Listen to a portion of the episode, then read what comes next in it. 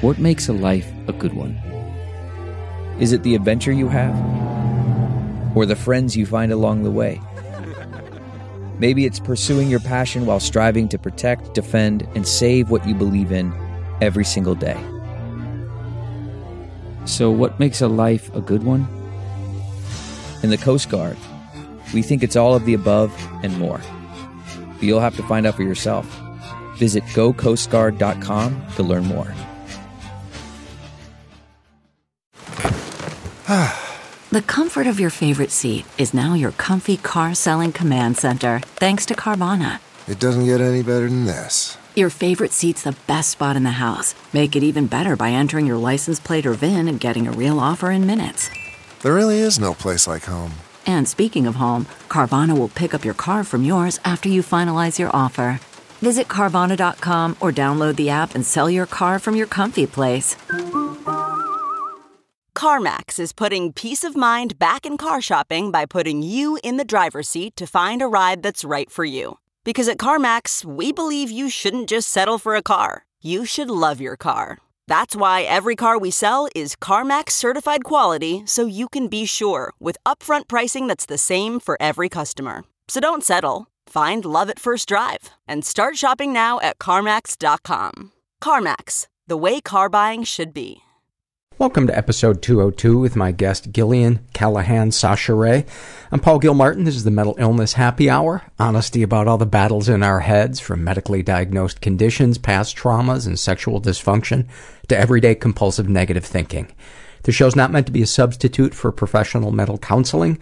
I'm not a therapist. It's not a doctor's office. It's more like a waiting room that doesn't suck. The website for the show is mentalpod.com. Uh, MentalPod is also the Twitter handle you can follow me at. And uh, I should also mention that I've created a YouTube um, channel a while ago. And uh, there are excerpts from the show that we occasionally put up there. And I just put a little three minute video together. Um, I've always been struck by the how profound the struggle in a sentence surveys are. And um, I put a three minute piece together that is uh, text ex- excerpts um, of people describing um, uh, how they their thoughts and feelings in the wake of experiencing sexual trauma. It's pretty heavy, but um, I think it might bring some comfort to to those of you who have experienced that and are feeling like you're alone in your thoughts and feelings. Uh, the name of the YouTube channel that that uh, we have is, is Mental Pod, and the name of that video is um, Sexual Trauma Survivors uh, Struggle in a Sentence. I believe that's what it is, or maybe a longer title. um, so yeah, go check out the website uh, as well, mentalpod.com. Um, there's all kinds of stuff there, forum and blogs, and you can take surveys. You can see how other people responded to surveys. You can support the show. Um, or as I like to say, you can just go there, stick your thumb up your ass, and go fuck yourself. Which, if you can do that, is proof that you can multitask and you might be ambidextrous. All right. Uh, I want to read an email that I got from a listener who um, can't remember how she wants to be referred to, but uh, anyway, she writes. Uh, I'm listening to Lena Dunham's memoir, Not That Kind of a Girl, and admits the scandal that Lena sexually abused her sister. I wondered what you thought about it. Upon listening to the parts, uh, I guess she's listening on tape, um, or audio, God, on tape. She fucking be 100 years old. Um, upon listening to the parts that have been ex- excerpted, excerpted? And articles, the incidents reminded me of various surveys that you read. Ones where you tell people to forgive themselves because they were just kids and were simply curious slash innocent. I don't know if that means it was sexual abuse, but they, uh, but that they should forgive themselves or if they should stop beating themselves up because it's within the scope of normal childhood behavior. And I have not read her book, but I have read some of the excerpts that people um, have been talking about and so I wrote back and said um, that the excerpts that I've read seem like innocuous child play to me. Children explore each other's bodies. It doesn't sound like it was coming from a place of control or hurt, rather a place of curiosity. Um, I also think that people want to find a reason to crucify her because she pushes boundaries with her TV show and they hate that she probably doesn't conform to their idea of what a naked woman should look like on TV, and that's probably very threatening to them. Uh, I do occasionally find the nudity in her show to be a little distracting or even gratuitous, but I love her writing, her characters, her chance taking, and giving voice to a segment of the population that hasn't really ever been given the opportunity or power to present themselves in an uncensored, realistic light.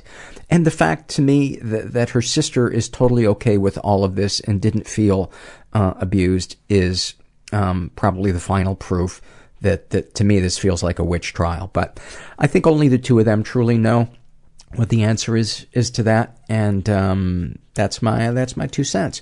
I want to read this um, email that I got. Uh, I'm going to post this on the website as well, and this is from uh, Ellen W., who lives with uh, Tourette's and a specific type she has. I did not know that there are different types of Tourette's, and hers is called uh, echolalia.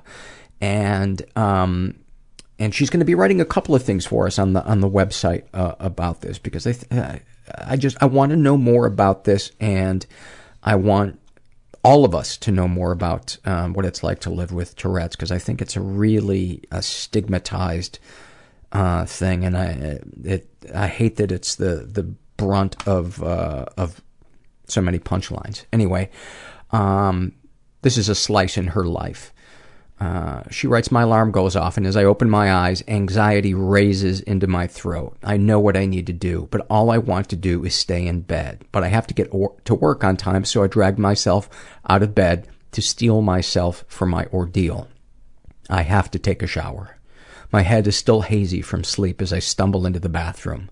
I slip off my glasses, thinking about how stupid this all is, and as I set them down on the counter, I realize that I'm speaking Dum, dum, dum, dum, dum. I mutter like a mantra, vaguely recognizing that I shouldn't be calling myself that. I start to make a hooting sound, pushing the air out of my lungs, and my shoulders relax. As I step into the shower, all I can think about is how much I hate this cycle that I'm stuck in. I get stressed about taking a shower because I tic in the shower, and I tic in the shower because I'm stressed about it. I try to hurry up, but my hair is thick and the battle in my head is going strong. I've tried to contain my tics and swallow them before they leave my mouth, but my hands then start to twitch and my physical tics take over to release all of that nervous energy. Not wanting my hand to twitch at the wrong moment, I prefer to let the sound spill from my lips and keep my body as mine, at least for a few moments. Sounds are easier when I'm alone, small hoots and grunts, but my anxiety is bad this morning and I find myself saying, I want to die. I know what this is. It's my mind's reaction to stress. To think that the ultimate solution, uh, to think of that ultimate solution, and I'm aware that this thought is irrational. But the words keep spilling out from my mouth, and I am stuck in this curtained bathtub, and I still need to rinse the conditioner from my hair. As I finally step out of the bathtub, walking through my cognitive behavioral therapy steps, I'm struck by how heavy this all is. I wipe the foggy mirror off and look at myself through blurred eyes. There's one tic that I know will stop the thoughts, and I don't want to do it, but I watch as my fingers make the shape of a gun. I open my mouth and tap the top of my mouth with my two fingers, uh, pulling my thumb down. I calm down despite how much I hate that motion. I do not want to die, but the spiteful creature in my head that acts up and throws tantrums with my nervous system doesn't seem to know this. I dry myself off, get dressed, and head out the door like nothing happened. I have a life to live that is far bigger than the confines of my bathroom walls. Oh god, I wish I didn't need to take meds. Flat out fucking auditory hallucinations. I would literally wake up running from my bed. I'm afraid that I'll pass my anger on to my son. I thought the gunman was my father. Afraid of not being able to make a living. Um, that's probably going to break his heart if he hears it, but that's that's the truth. They committed him to Bellevue. There was this fear that if I feel this pain, I wish someone could see what was going on and just help me. that it will kill me and I will die and I will drown. You can't think your way out of a thinking problem. And I cried the way that a baby cries. I cried like an animal. It makes me so mad at myself that I do that. The burden of perfectionism. And that's when I got into therapy. Let's talk about that. So I was like, fuck it, I'm alive. I don't give a shit about anything. You are a shining example of what is best about human beings. I'm worried that the uh, Russian militia is coming over the hill. I know that, uh, but uh, Alice, how you feeling? I'm pretty good. Pretty good. like I'm here with Gillian Callahan Sacheret, who is a licensed therapist. I'm actually a therapist intern. Oh, therapist intern. Okay, and you are um, you're based in Portland, and you have a blog called uh, Schrodinger's Cat Box. That's right. Um, we'll we'll get into what the name of that uh, is is all about later. But you had been recommended to me by a listener. I think we had read a survey on the podcast or something that had to do with pregnancy loss, and um, it's in many ways, it's a topic that we're in the dark ages here, and at least in the, our Western culture, Mhm. about how to deal with the, the grief that women go Mhm. through. And you've experienced it yourself. hmm And when I approached you about possibly being a guest, tell me what went through your mind because your blog is anonymous. Right. Um, I was really excited. I, I, had to kind of think about whether or not I wanted to come out as myself, um, because as a therapist, um, you you know you you my, my my primary goal is to take care of people and not ever make them feel like they have to take care of me. And so a lot of times, if people know a lot about you, or you know, um, they are people people care a lot about their therapists and worry about what they're saying and whether it might trigger some them. And I identify myself as a trauma survivor but I don't really talk about what the the trauma has been. And um, although you know I have had childhood trauma so I'll sort of identify that and some relationship trauma trauma and kind of you know like broad stroke categories. Um, but and I haven't talked about pregnancy loss with any clients. Um,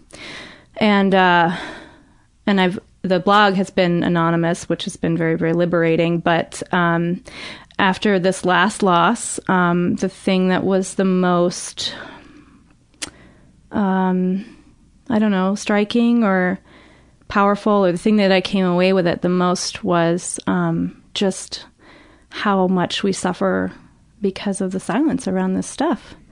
Um, and so um, I think it's great when we talk about it, but I, I didn't I didn't want to just talk about it. I wanted to make that a part of my life, talking about it. So this is kind of the beginning of that. It was it was something that I had never really stopped to think about. Mhm. Um, maybe because I'm male, maybe because I'm numb, maybe because I'm whatever. But when I read your most recent blog post, I got a sense of what it must feel like. Um, it, what is the name of the most recent blog post? Bones, Bearing the Bones, Part Two. The closing of the bones. Closing of the yeah, and I did it in a two part just because I I feel sometimes that my blog posts are too long, so I split it up. Um, but uh, but the closing of the bones is a is a ceremony that um, that I did with a with a full spectrum doula in Portland after this last miscarriage. What in the fuck is a full spectrum doula? I am so glad you asked that question. Uh, a full spectrum doula, it's kind of a new thing, I guess. I mean, I had never really heard anything about it until this last miscarriage when I came back and, um, you know, my, my first, my first impulse as I'm a therapist, what I know how to do is to go to a therapist. So I, you know, I, I miscarried in Ireland. And, um, when I came back and was, you know, starting to kind of figure out what I needed to do to help myself, um, I hooked up with a therapist and but I got to tell you, I mean, I've talked about this shit a lot, and and I say this as a therapist, someone who believes in the power of talk therapy. But I had talked about it plenty, and that was not what was going to get it. And so I just was kind of randomly looking around for something because it's true, like. In all of the interactions that I've had with medical professionals, no one has ever given me a list of re- resources or support groups or specialist therapy nothing. It's like you're a one or a zero and if you're a zero then you're kind of out the door you know? Pregnancy What do you mean a one or a zero?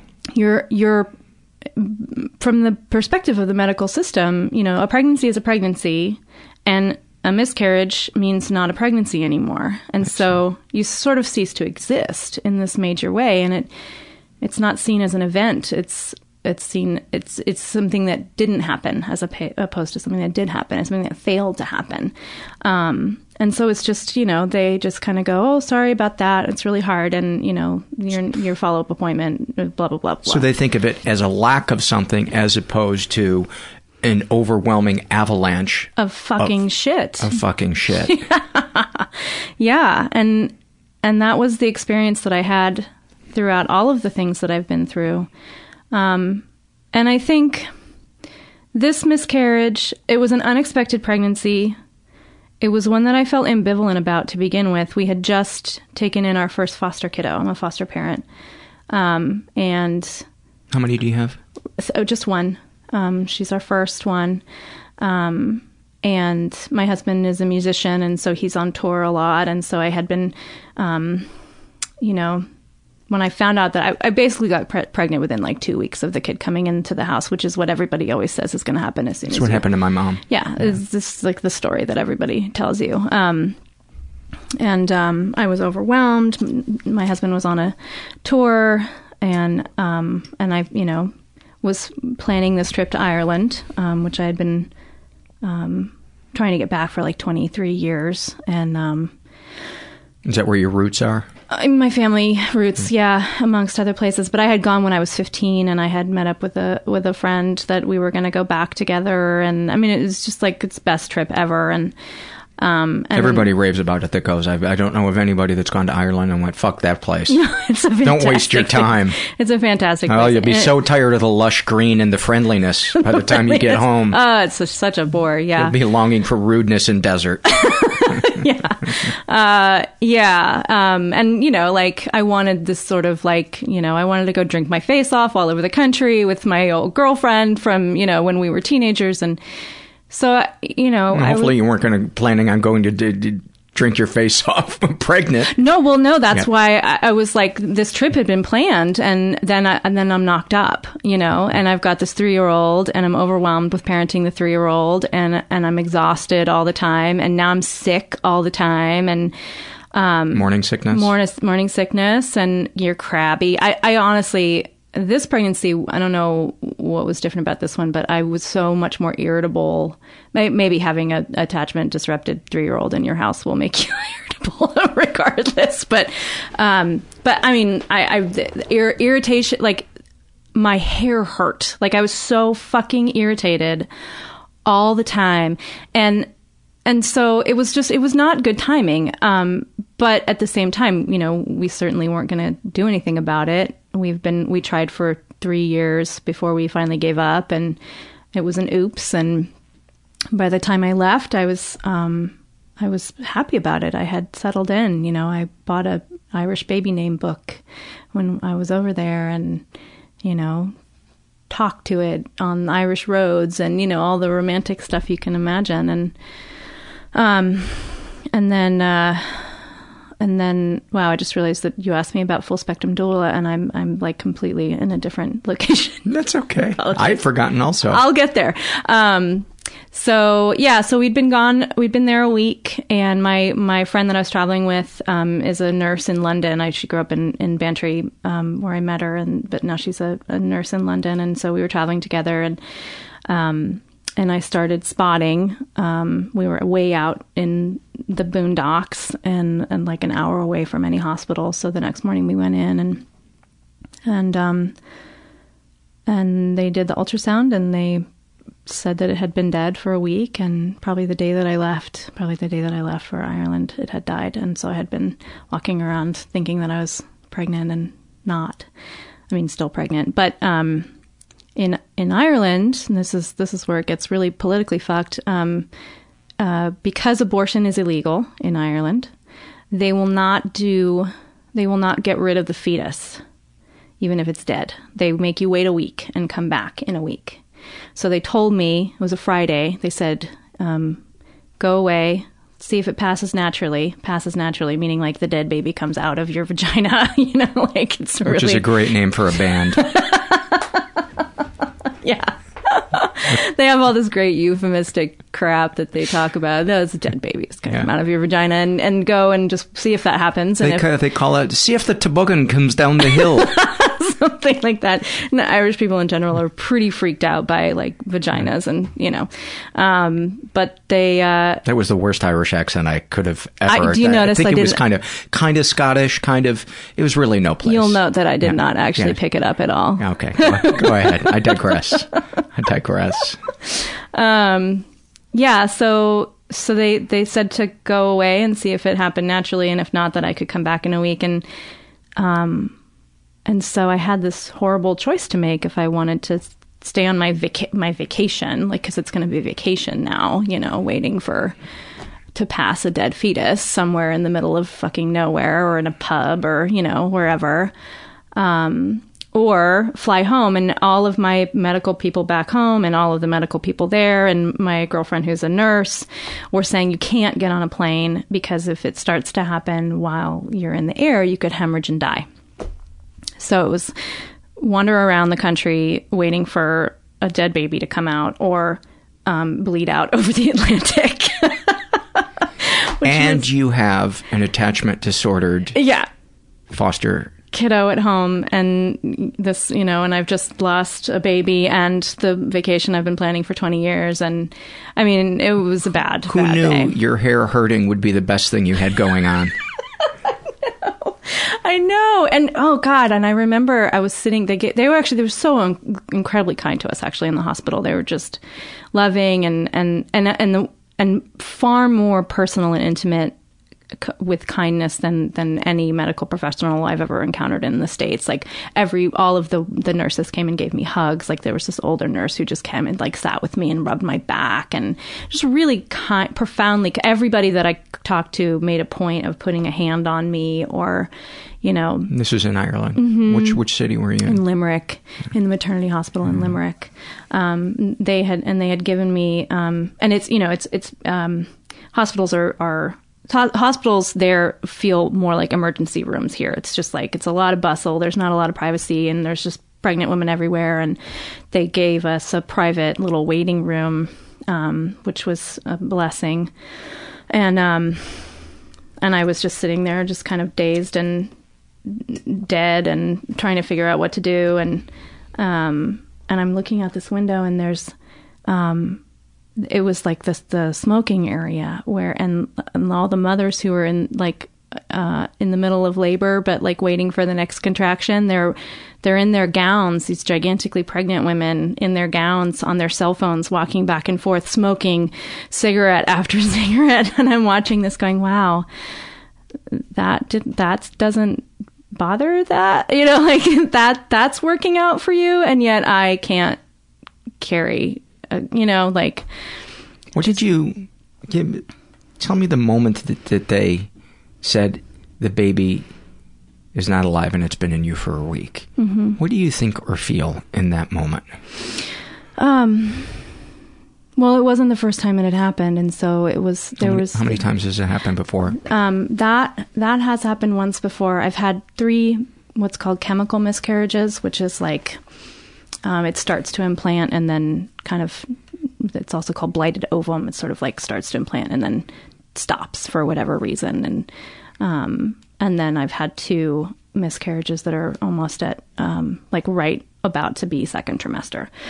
And so um, so yeah, I mean, I think I was um, there was part of me that that was just sort of waiting to hear that because I never, um, you know, I think after all that we've been through, excuse me, hope is um, kind of toxic, and so you you t- you tend to protect yourself from it a lot. And so there was part of me that was already sort of prepped to hear that. And i had had that night you know the night before i had started spotting and we had called the hospital and they'd said come in in the morning. And i didn't sleep you know obviously. So you felt like you were you were prepared, like it wasn't a it wasn't a surprise. Um, yes and no. I mean, yes, it was a surprise, but there's it's like this horrible core of of of just bitter, um pessimistic. Like, oh, of course, you know, I knew that.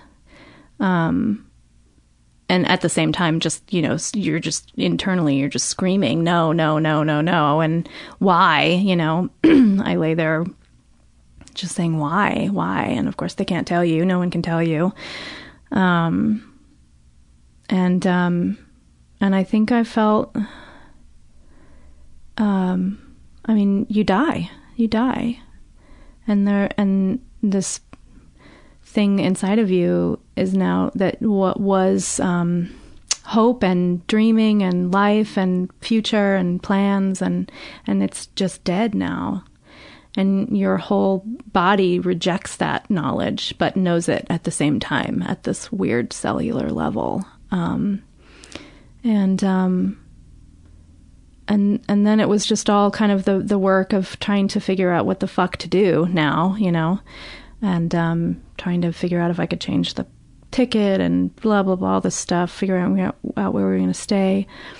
Um, and I kind of went in and out of this like um, I kept telling myself um, something like I don't even know if I still have the words, but it was something like, um, it, it this is just what happened. This is just what like like I was trying to give myself a mantra to tell myself in the weeks to come when I when when it when the reality hit and I was feeling lost. Um, like it's just what happened. You can't um, you know, you can't be mad about Take it, it personally. It's just what happened, which is, you know, that only works sometimes because sometimes you take it fucking personally as hell and want to scream and yell and rage and, you yeah, know. and and disappointment and sadness have nothing to do with logic. No, not, not a you know? shred. And it's annoying when people, you know, I would imagine there's a list of things that people say to someone who miscarried that just makes them feel Oh worse. Like, Like you'll you you'll wanna- have another one. Oh God! At least you can get pregnant. That's my favorite one. At least you know you can get pregnant. Are you fucking kidding me? There's a whole actually one of my What is it about about that one that bothers you? um. Well, God, it's like uh, you you just lost your leg. Well, at least you had a knee one time. you know, like that's that's super not helpful. Yeah, I know I can get pregnant and I can't stay pregnant. And now and the and the and the fucking baby died. like and I think that that's the part that has been different in this go around. And this maybe I'll kind of meander my way back to your original question a year ago. Um, I think that's what was different for me this time with the with the help that I got was the first time that I had actually been allowed to think about it like a baby and not just a, a one or a zero or something that didn't happen, and, as opposed to something that did. So I was um, Because in a sense, you were doing that already. Your just your intellect was telling you this is just something that happened. Yes, right, right, and and that's Yeah, the I mean, correct me that if you I'm get. wrong, No, that's, that's- totally right. That's okay. t- right, and that's the message that you get from everywhere and everything. You know, and um, Chin up, move on, try yeah, again. Buck up, which is several letters of the alphabet away from what you really feel like instead. Um, and uh, and so and you, and you don't, you know, there, there's there's not there's nothing in the experience that you have, and even like you're not supposed to tell until twelve weeks, right? Just and this was at 11 weeks? Uh, it was at 10 weeks. 10 weeks. It was, uh, but it had died at nine weeks and I was at 10 weeks. Um, and, uh, you know, you're not supposed to, to tell anyone until 12 weeks because then if you lose it, then it's shameful or something. And this time we actually did announce it earlier than, than you're quote supposed to. Um, because we were like, you know, uh, frankly, w- n- neither of us were going to feel like this was going to be a healthy full term pregnancy until it was actually coming out of me, you know. So we we were like, we're not going to feel safe about it ever. So we might as well just get the joy out of out of you know celebrating it while it's here, right?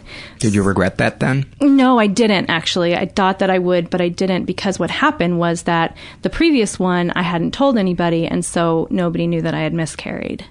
I mean, some people, like my my family and my closest friends, knew, but you know, like this time we made the Facebook announcement and all that stuff, and and so when when you know when I was going through hell in Ireland, people knew that I had been pregnant, and so they knew, and I was talking about it, what was happening, and so this massive massive wave of support people that I knew, people that I didn't know, talking about you know people that I knew asking for prayers and thoughts on their pages, and so I mean just like this huge outpouring of love and support, and try, making sure that I got home safely. I had a layover in Chicago, and you know I had people like calling their relatives in Chicago and standing by just in case I you know needed anything or something terrible had happened on the Atlantic flight, and you know it was um It talk, must have- talking about felt it really good. yeah, talking about it is always the better option, frankly. you know, like I think that that's You just- should go into a profession like that. I know, right? um, but so so anyway, so I so I get home after this incredible experience of awfulness, and um, and I was looking for something more than just talking about it because I it was um, I just was I was more grounded, but I was also more fed up and done with being sad. Um, and so I uh, I just started searching around, and, and the and the, the real pisser is that when you're looking for services, support groups, or mental health, or anything, there's almost nothing that's not um, through either OB or birth services. Where, like, either, you know, whether you're online or in an office, you're having to either literally or virtually walk past a shit ton of pregnant women, you know, and that's re traumatizing. Or it's through infertility services where it's like, okay, you know, when are you going to get back up on the horse, right? So there's no grief place that's just that, like just miscarriage, just loss, and what just happened. Um, it's bookended one way or the other. Um, and I was getting more and more pissed off about that. And, um, and I don't even remember I, I, I, I wish I, I wish I knew what the magical, you know, the, the Google magic was that, that finally got, got me, um, this, this, uh, full spectrum doula website. So full spectrum doula, uh, doulas are, it's a kind of a new movement. I had to go into the emergency one uh, room one time and have one of those taken out. It accidentally slipped up inside me. And I said, I was gardening and I accidentally sat on a full spectrum doula. And they said, a lot of people, that happens. We understand. but they knew you were lying. Yeah.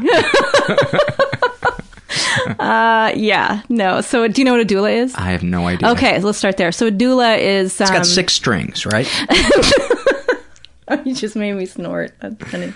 Um, a doula is a midwife plus, like, um, uh, you know, kind of a more holistic, um, traditional approach to midwifery and childbirth. So, you know, staying with the case afterwards and doing, you know, stuff with the kid and with the it's just more like it's not just like when you're giving birth and then you're done it's just a lot It sounds like a, a, a lot more kind of emotional, spiritual support. Right, right, and um, and so and full spectrum doulas um, are focusing on um, service, providing service and attending whatever the pregnancy outcome.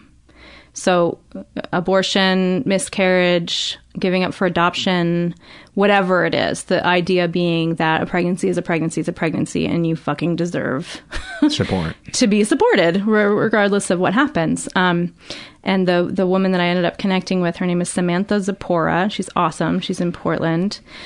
Um, and um, and it ended up it ended up being uh, so much more of what I needed. Um, it ended up being this incredibly powerful, f- very physical um, grief release that I had never gotten to have before. Um, and the the closing of the bones is the ritual that um, the Samantha's um, mentor Bernadette is a woman that was a, a doula in Mexico for many many years, and um, and this is a ritual that is done regardless of pregnancy outcome, and with the idea that there's um, I can't remember what the Spanish is for it. I feel like an asshole because I can't remember, but um, the idea is that you know pregnancy just you're you're you've been opened up completely by a pregnancy, and the idea is to sort of close close back up and put yourself kind of back together. And the the process is um, they they wrap you in in shawls, kind of up, starting with your head and working all the way down. And it's tight, tight. It's kind of uncomfortable, but um, and uh, I don't know. I, I, I'm I'm not a real woo woo person, and so this was not where I would have imagined myself being directed to. Did you find yourself getting, being a little skeptical or kind of feel a little silly at any Mm. point, or were you just like, uh, I'm just fucking, I'm just going with it? The latter, yeah. I think I, I it feels I feel a little bit weird trying to describe it now, like uh, kind of in more in my my skeptic's mind, but at the time, uh, you know, she Samantha started talking about it, and I was like, "Fuck it, sure, whatever, whatever you think I should do, I'll do it," because I hurt a lot, and um, and And, and before we get, before you go further, I want you to to talk about the emotional state that you were in in Mhm. those weeks. How many Mhm. weeks did it take before you started doing the the? What is it called? A Mm. ceremony? I guess so, yeah. Um, How many? How many? I think I had been home. I'd been home at least two or three weeks. Okay, and and talk talk about. I'm sure you have a mean part in your brain that was think? that was talking to you. what was it saying to you? after the just sort of in about the ceremony or just no, in before general? before you got put in Um, contact with them. Uh, well, um, the mean part of your brain is is um, very, uh, you know. I, I was listening to the to the woman who you had on today, and she talked about this as well. Um, Cheryl Klein. Mhm, Yeah. yeah, and she, uh, uh, so many things that she was saying. I was like, oh yeah, totally. Um, but you do believe you you sort of develop this belief at this weird cellular level that is almost impossible to reach through logic that um that that if you were a good person you would you would be able to have a baby. And and I you know and I um I've thought about this a lot over the course of all of the infertility treatments that we did. And after every one of them failed you know you um you you just um it's like all of the worst voices in your head it's a confirmation it's like see you know The universe is protecting you from being a shitty parent. or I mean, so- maybe what- I, don't, I think it's more body bodily than that. It's more um, embodied. Like, um, you know, I mean, I, I, a big part of it for me was um, I don't know. I, I I, was thinking about this today and kind of trying to encapsulate what what this was about for me, and I think um, I have to kind of go back to a, a snapshot of childhood. I was um, um, yeah, you listen to the podcast. I do. I was snapshot. I was thinking I was walking today in the canyon going snapshot, snapshot, and I've got my snapshot. Um, and uh, um, I was, you know, I grew up in a really violent, scary household with a lot of mental illness and a lot of instability. And, um, m- you know, you and your guests have talked a lot about what that does to self esteem when you're a kid. And um, the self blame. the self blame and the just like just f- feeling um like you're just kind of wrong and rotted and corrupted somehow Beyond, inside. I did something wrong. I am am wrong. wrong, right? Yeah. And I was thinking about there were these there were these um you know, I was I was a wildly unpopular kid and was funny looking and I actually I saw a picture my aunt had a picture that I was looking at. I looked like a like a little miniature redheaded Jimmy Durante. Like I was really like is objectively awesome. weird looking. Like not even just like I felt like weird. No, I was objectively a weird looking kid. I had like safety orange hair and giant ears and this gap in my teeth and I was just a very weird I'm looking sure kid. you loved Mad Magazine.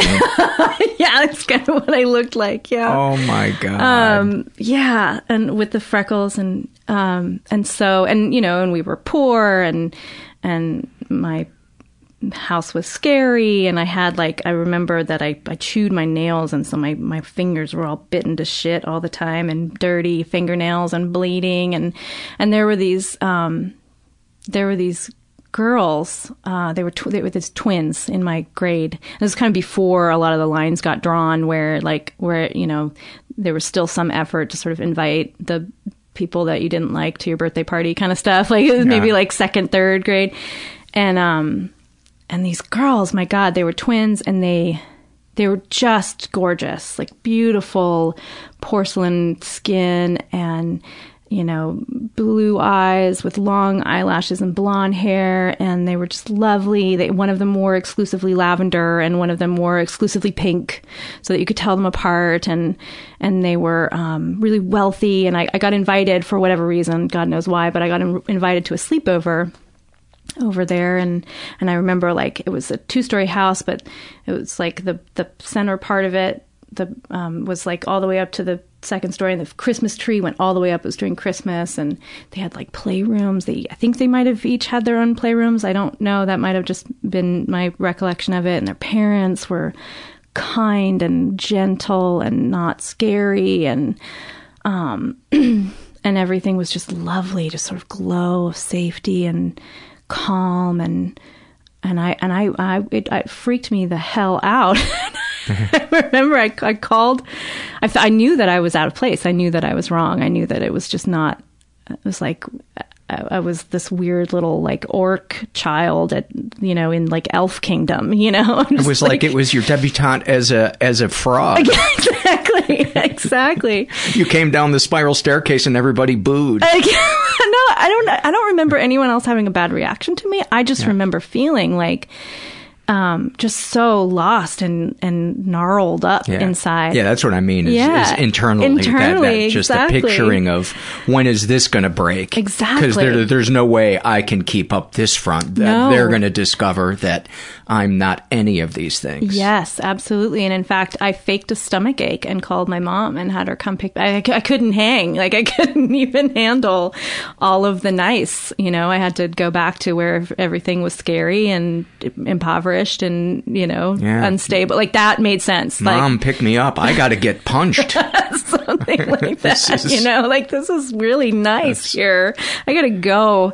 Uh, and and I, you know, I think I think about that so often with the with the infertility. It's like you know, there's part of you that no matter what you do, just still believes. You know, like if I were you know, I think about these beautiful porcelain girls and they have babies and, you know, and it's not, it's not even logical. It's not yes. even like adult but in, brain. But in your brain, you yeah. just think that's how the, right. the hand was dealt. Well, and, the, and that, and that if I were a real girl, if I were a loved girl, if I were a clean girl, if I, you know, like all these things that you, that you determine about yourself that are wrong and rotted and corrupted. And and because it's inside of your body you know like all of those feelings that you carry kind of in your what quote unquote gut right? Mm. that's what we're talking about. It's your gut. It's like where all of that lives. And so at this very deep un irrational level it's like that's rotted and corrupt mm. and and nothing nothing can grow there because it's because it's barren. You know, like the word barren, the biblical. And how's the know? baby going to grow in your stomach? Right, right? Because exactly. babies come out of your stomach. Because babies come. in The, the stork has given That's you right. the finger. You know. Um, so I think you know in in the in those weeks, you know, I struggled with that, and because that's what I always struggle with. Did with. you feel like you were regressing and, and, and kind of becoming that that little girl, or just all those feelings were coming back? Had they had they gone away for? They had to have gone away yeah, for a while. For a while, yeah, because we had we had decided to stop fertility treatments, and we had um, moved on and gone on with foster care certification, and um, you know, I I think. Um, yeah, I mean they do. They go they go away. They don't always go, completely go away ever Right. ever ever, but yeah, I mean in terms of, of of sort of, you know, front brain um, consciousness, yeah, I think that they went away. Um, and and then, you know, and then they come back every time. Okay, I just wanted kind of an emotional picture of where you were at before you did the Right. the, the, the right, ceremony. Right. Well, yeah, and and in addition to all of that, there's also um, this incredible rage and bitterness, and that that I think was probably for, further to the fore in this time, um, and um, because you know. And then, and then, did you feel bad for feeling bitter on top of it, or were you just like, it's okay to be, at some it's okay to be I, bitter? I think uh, maybe uh, when I was a newbie at all of this bullshit, I might have felt like that. But at this point, it's like, you know, there's nothing you can really do about it, and You're you might as what you're well feeling. you're feeling what you're feeling, and you just try to um, try to spray as little of it around as possible. Um, I, I, I love the genius of the brain when it decides to attack you is it will not only give you negative feelings but then it will tell you to blame yourself for having the negative feeling it's like i'm, I'm going to punch you in the face and i'm going to swing around the block come back and hit you with my other hand exactly. Yeah. Uh huh. Yeah. I, I think I, I, I escaped that to a certain degree this time just because I've been through this is not my first time at the miscarriage rodeo. Um, so, but it was there for sure. And I think, um, I think, uh, this time it was, it was kind of more focused on, on a, on a, you know, I'm a, I'm a, old time activist and so I was getting a lot into the sort of political ramifications of why we don't support women and um, you know, thinking a lot about the way that the medical system deals with women's bodies and, and you know either mattering or not mattering. And you know I, I my uh, my my rage was very focused into intellectual th- thoughts and and um, you know action it's all about action gotta change time. the system Yeah, exactly. Um, and um, and Samantha was really open to that because she, you know, has been been in the business and knows that that's true. So she was very tolerant of my, you know, like fist waving and stuff. Um, but you know, and she kind of kept saying, "Okay, but what do you what do you need? What do you need?" And I was like, "No, like how about if shit does not suck anymore? Like that would be really nice. That's what I need." Um, and um, and then she she started to talk about this ceremony. Um, do you do you want me to describe the ceremony, or should I get to that later? Okay. Um, unless you feel there i mean i'd like to kind of go chronologically in terms of the um, emotional mm-hmm. you know the emotional arc of so if there's anything along the the way i just kind of want to know what you emotionally went through from from mm-hmm. start to finish. So if we're mm-hmm. skipping anything like just kind of fill life. fill us in on that. Well if there's anything that goes back to like the birthday party Yeah. or the sleepover uh-huh. f- feel free to track back and because i love when stuff relates to buried stuff from childhood because Yeah. that's that's the stuff that fascinates me the most Yeah, yeah. Well, and there's so much of that with this because it is so. Um, it, it is first of all, it's there's no helplessness like this kind of uh, that I have experienced, and I've experienced some pretty significant helplessness. But this like can't do this thing that you're supposed to be able to do thing. and and something too i think about the fact that a baby comes from your core Right. it comes from the center of Exactly. of who you are mm-hmm. you know it's not like oh i got a bad elbow and Yeah. it's gonna look funny and people are gonna it's like It's way this is inside at the your body. center this is the essence of what makes me the Yeah. female Right. in your Yeah, mind Right. Well, yeah, and I- and I think you deal a lot. You know, I have I've struggled a lot with the whole like I'm not a real woman thing. You know, like if I was, which you know, and I logically, intellectually reject out of hand um, because I don't think there is such a thing as a real woman or a real man or or people. But um, but I, you know, there is this really profound like uh, alienation, you know, like literal, like I feel like an alien kind of like you walk around and you see people with their babies and you're like, I have four heads and tentacles and I can't do that thing that you just did, you know? Um, and Did I don't did know why. Did you feel like those those ladies in olden times that had to go to the outskirts of city and sit on the rags when they had their period? Well, There's a self esteem builder. exactly and so sanitary too. Um yeah no, i mean no actually no now that you mention that no because that is something that i share with women. That's not alienating. This is something that's that's alienating like I suppose because they all went did it together. well and that's something that we we all you know like most of us do. Most of us have periods and most of us talk about it and bitch about it and you know like that's something that that women kind of can be open about with each other. And I, that's an experience that i have had that other women have had and and then this is not. Like i you know I suppose because that's separating, but it's not isolating. Whereas your experience was purely, purely, Like purely I'm not, I'm not even in the outskirts of town on the rag. I'm just like I'm the Ford Ford prefect. I'm just stumbled in, you know. Like I don't even belong to the same species, you know. And you feel like that, even though you know that it's ridiculous. But that's what it feels like. Did you feel like your husband looked at you differently, or did how, how did that? Um, that's a good did, it, question. did it change your relationship to him, and how, how did how did he kind of react? I mean, I can't imagine that you would have married a guy that wasn't supportive, and he was a musician, musician, so I'm sure he's a sensitive guy. Yeah, yeah. I think um, I don't think that he.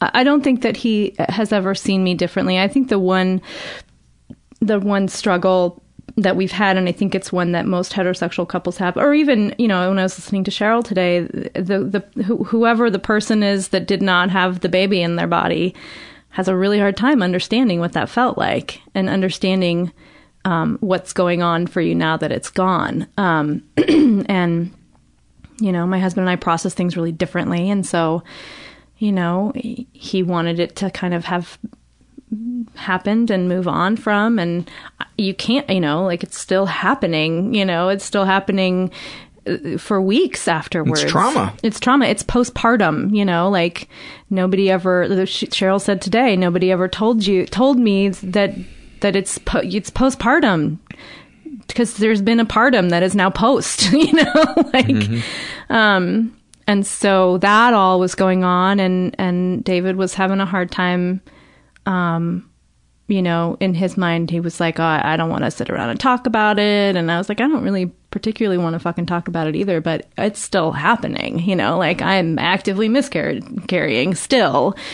Um and so it can't have happened. It is happening still. Um Is that because the baby was still in you at that point, or because you were still in the process of grief and well, going through all that um, stuff? I had a D&C. So D&C is a, a uh, I can't remember the, the the words. Basically, they suck it out. It's what they do in an abortion, and they go in and they they scrape it out of you. Um, and so there was bleeding after that. Um, but your hormones are still fakaked. You know, your your body thinks it's pregnant for a long time after it's not anymore. Are you still getting morning sickness at that point? Um, no, I wasn't getting morning sickness, but like your your boobs hurt and your you know your uterus is kind of shrinking and your your hormones are just going nuts. So, um, you know, my face broke out and um, you know, my um, even like um, when when you're pregnant, you're there's a particular hormone that that softens all of your ligaments. And so, That's so your hips can widen. that's exactly right. And so when I was pregnant, I had I have a lot of lower back pain that had basically gone away because of you know like, and I hadn't even really noticed it had gone away until I was you know woke up with a certain pain and went, oh shit, I haven't had that in a while. That's because this hormone is now leaving my body and m mm-hmm. you know my ligaments are tightening up again. So it's like just such literally cellular stuff that's happening that that is impossible to describe to somebody that it's not happening to. and and almost on a certain level, it's, it's probably too strong of a word, but mocking you.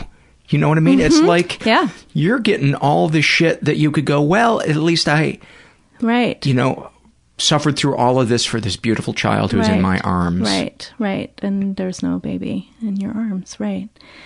It's um that's a good way of putting it.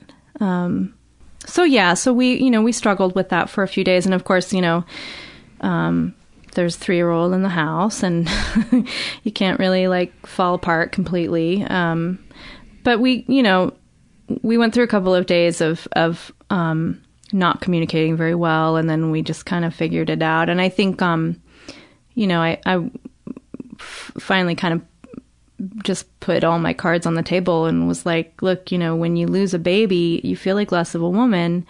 And the way that that translates is that you, you know, as a, as a woman, you think, well, my, you know, my partner must not want me anymore. You know, like you feel like a discarded, like you're not, and and it's No matter what they're doing or saying, or because you weren't getting the, the support that you know. wanted. I don't know. I mean, I know that it was definitely there was a conflict of how we were dealing with it, um, and you know, m- my husband wanted to kind of you know move move on in a regimented and kind of um, uh, n- not very acknowledging way, which is just how it felt safe for him to do, and that was not what was working for me because it was still happening. Did you have anger at him for for that? Yeah, I think I did. I think I had some anger. do you Um, do you still have any?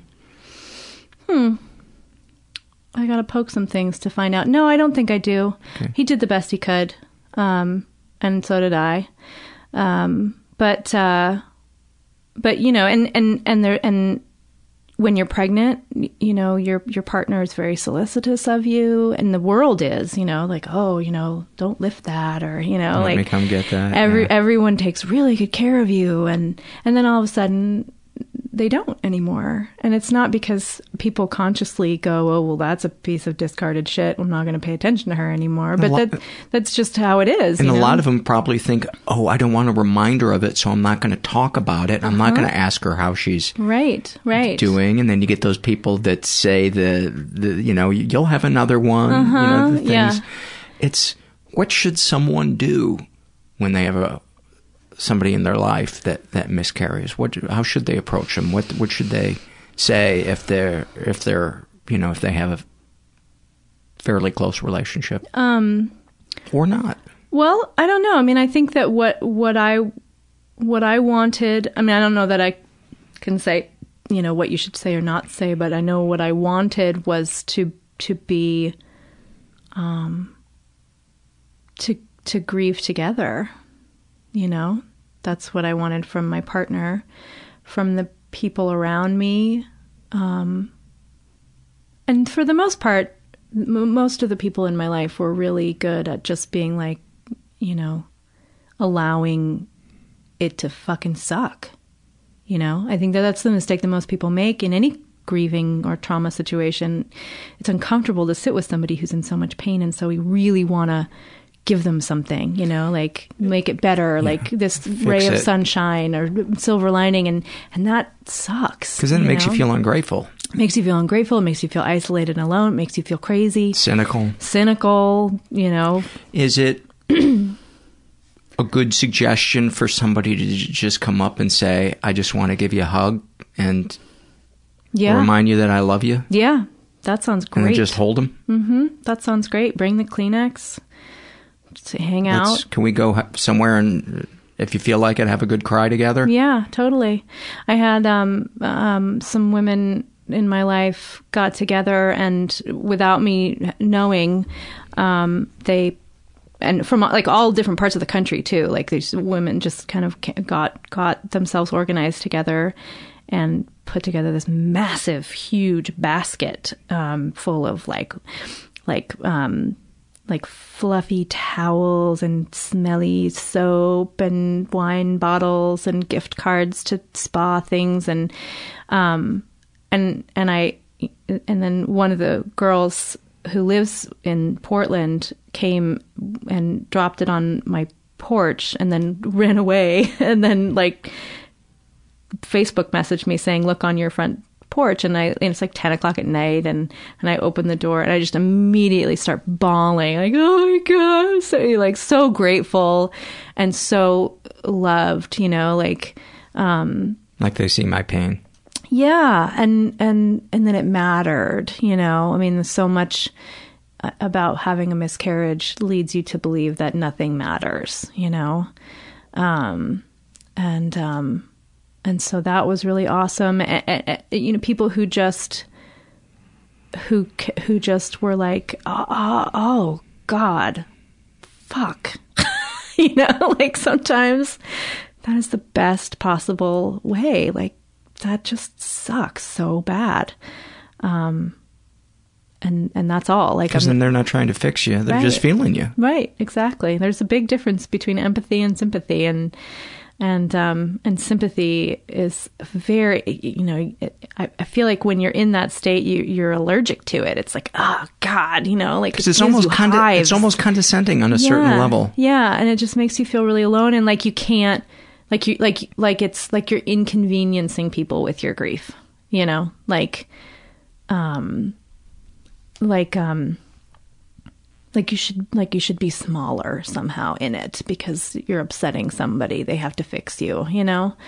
Um, It almost it almost feels like a like a parent child relationship. You know what I mean? When somebody's kind of doing that, and you're like, I don't want to feel like a child. I'm an Mhm, adult, but I'm mhm. but I'm but Yeah. I'm hurting. I think I think we just have a natural Mhm. fear of being pitied. And you know, you talk to people who've lost limbs or Mhm. have some type of physical struggle, and they fucking hate it when somebody comes up and is patronizing, like, you know, you're a real inspiration to me. Mhm, And I'm, mhm. I know that that person's coming from a well-meaning place, um, or maybe that's a good thing. Maybe they enjoy hearing that, but I know there are things that they don't enjoy Yeah. hearing Mhm. because it feels kind of yeah. patronizing. Yeah, and I think it I think it really has to do it's it's the thing the thing that feels patronizing and the thing that I feel allergic to is when it's very obvious that um that it that my grief is so uncomfortable for somebody that they they have to give me a nice thing instead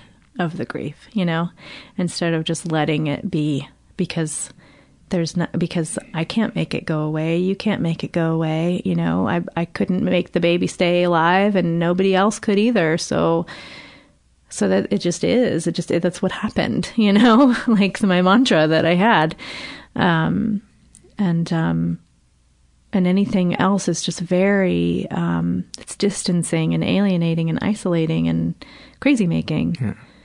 Um, But that was okay, and you enjoyed the fact that they put that that basket on your Oh, on your yeah, porch. Yeah. you, you enjoyed were- that, and you felt like you felt seen. Yeah, yeah, and I felt, um, and I, it's funny, and and I had like I had done some Facebook post about like things I want after a miscarriage, you know, like like lots of hugs and people, you know, people who will let me be sad, and maybe a massage, and uh, you know, like I don't even remember all the like pe- people who are not gigantically pregnant. If I could just have a break from that for a little bit, like you know. uh and I, and and I I think there was there was a couple of things on there that were in the basket, and they had actually already started this process before I had ever posted that, and so it was like, oh, you did actually read my mind and put together this amazing thing that was everything that I that I asked for, um, and. uh And so it would be inappropriate to put a plastic baby in a basket and put that on your front porch, right? yeah. Will this suffice? that would be inappropriate. Or like one of those Yeah. creepy like like dolls, like life size dolls, or like the ones. Yeah, no, nothing like that. Okay. Let's not have. That. I'm just checking. so what's the next the next thing you you so you went to see Samantha So I went to see Samantha, and she. and are we skipping over anything? Um, no, I don't think so. I feel like mean, we got a good was- picture of where you were. It was a lot of. It was a lot of. You know. Yeah, I think I think that's a pretty good picture of where I was. Um, so um, so she suggests this ritual, and I say, okay, well that sounds woo woo, but what the f ever, and um, and so she had me come to her house, which in itself was a little bit weird for me because I'm a therapist and we kind of don't do that. Um, but uh, but this woman Bernadette was there, and I'm I'm sad to say that I don't actually know her last name, and I'm not sure that if I ever knew her last name, Bernadette's. She does like she doesn't like.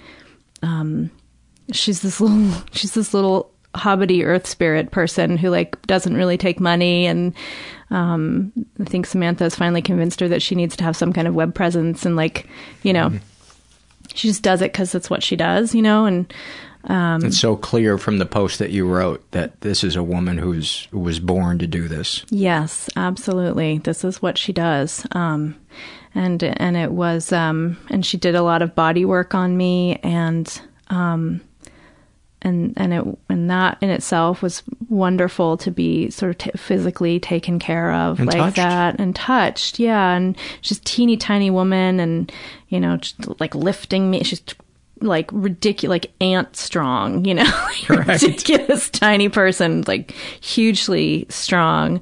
Um, and, and she, you know, at one point after the massage was over, um, I think um, I I there had been a, a spot on my foot that was really really painful, and I was asking her like, why do you think that that was there, P- painful like that? And she said, um, I don't I don't think you're aware of how much your body is holding right now, and how how fiercely your body is hanging on and being like you're forcing yourself to be all right right now and you're hanging on to a lot of pain. And I started to cry and told her what had happened um, with this. Had she not known what had happened? No, no. Um, Samantha hadn't really told her. Um, I mean, she knew that I had miscarried. Um, but when I told her about Ireland and the bullshit abortion shit and, you know, um, she started to cry and she said, um, she said, no sane people would ever do this to their women. No sane culture would ever allow their women to suffer this way and make and uh, alone. Um, and um, and that was so powerful to me um, because it was so it was like oh yeah no this shit is not right it's not okay it's not okay that this is what I have been through and the way it's been done um, when I read that phrase in your blog, I was like, yes. Yeah. And it, and then I felt a little ashamed that it had never occurred to me. Well, I've, you know, forgive yourself because it had never occurred to me either, you know, like even in all of my rage and, and bitterness, it had never was like, oh, this is just the way it is. But but that it's not sane. It's not right. Like it's not. Who the who the fuck does that to people? And, and we don't and we don't do that for our soldiers coming home either. Mm-hmm. Exactly. And, and they're two of the traumas that are at the center of our humanity, our humanity, our femininity, and mm-hmm. our masculinity. Mm-hmm. And mm-hmm. and we have no ritual to let go of yeah. that pain. Yeah. Yeah. Totally. So go ahead. Um. Uh. Yeah. So. Um so so uh, she started crying. Uh, she, she started. I she's uh, she's crying. I was crying. We're crying, and um, and then Samantha came in, and and they started to prepare the ceremony. They they they're these long, beautiful, hand woven, um, like long rectangular scarves, and they put one under your your shoulders and one under your hips, and um, and they're sort of prepping this, and and Bernadette said um, something like, "Are you ready? Are you ready to?" To let go. And um and I was not. I suddenly realized that I was not, and that was a surprise. I didn't know because you're you're thinking about it in terms of like, okay, no, I'm ready to do this because I hurt and I would like to not hurt anymore. But all of a sudden, it felt like I was being asked to let go of my baby, and it, and and I was kind of shocked by the fiercity of emotion that came like no no no no no no i'm not i'm not don't make me. Um and i started to cry like re- like you know the the the the kind that is like vomiting. Were you, you, know, were you were you crying from your butthole? That's when you know. yeah, that's when you know. You when you feel your butthole flare a little bit, that's when you yeah. know you're. Actually, I think I was crying from my vagina. I think, yeah. like in this particular situation, it was not even my butthole; it's my actual yeah. like uterus. Um, and uh, and and she and oh, God, this is so amazingly powerful and I can still f- physically feel what it felt like. She she was she came came around kind of to the side of me and she she lifted my upper body up and kind of folded me up over my knees um and and just and just like you know basically was sort of encouraging me to to keep it not not calm down but keep it up get it out get it out and and um and it was so god it was so ragged and so rugged and um and i and you know um i i i, said I, don't even know how to describe. I, I wrote it in the blog, and now I, I feel like I'm repeating. She took, them. she took your hand. Yeah, she. I, I said. Um, I said my baby. I was saying my baby, my baby, which which was they were not words that I had previously thought that I had any right to, even you know. But that's what was coming out, and and she um she was crying, and she took my hand. She asked me um if I had, if I, she said, were you at home when it happened? Did you see it? Did they let you see it? And I said, no. And she said, how, how old was it? And I told her, and she took her um, finger and she drew in my hand the size and shape of what my baby would have been. And, and she said, this is your baby. This is your baby. This is how big your baby was. And, and, um, and put put my baby in my hand and no one had ever let me hold my baby before and um and i I, it is it is such a tiny thing that she did, but it was the most powerful thing that has happened in any of this stuff. And um and so I calmed down finally and and um and they started this procedure and uh and they, what they do is so that you lie on the floor and there's a woman on either side of you and they pick up the two ends of the shawl they pass it to one another. So it kind of forms a knot kind of and they pull as tight as they can and they start with your head they do your head and then your shoulders and then your torso and then your you know all the way down. They spend a lot of time on your pelvis um, and down to your feet and then back up again and the whole thing is silent. And um and it and it I, f- I remember feeling like um like all of the all of the um all of the the the s- strength that I had been using to keep my my bones and my body together. I didn't have to because th- they were doing it for me. You know, like I can let go.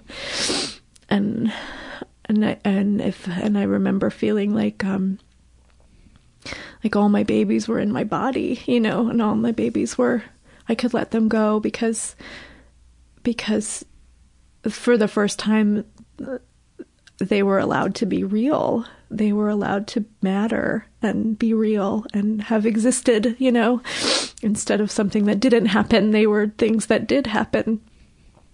And, um, and, uh, and I don't even know how long it went on. They go, they do it twice, head to toe, and then back up again. Um, and then, and then it was over and um And this all happened at Burning Man. yeah i forgot about how i was naked except for a pair of fur chaps and this was on one of those really tall bicycles because you are from Portland. yeah exactly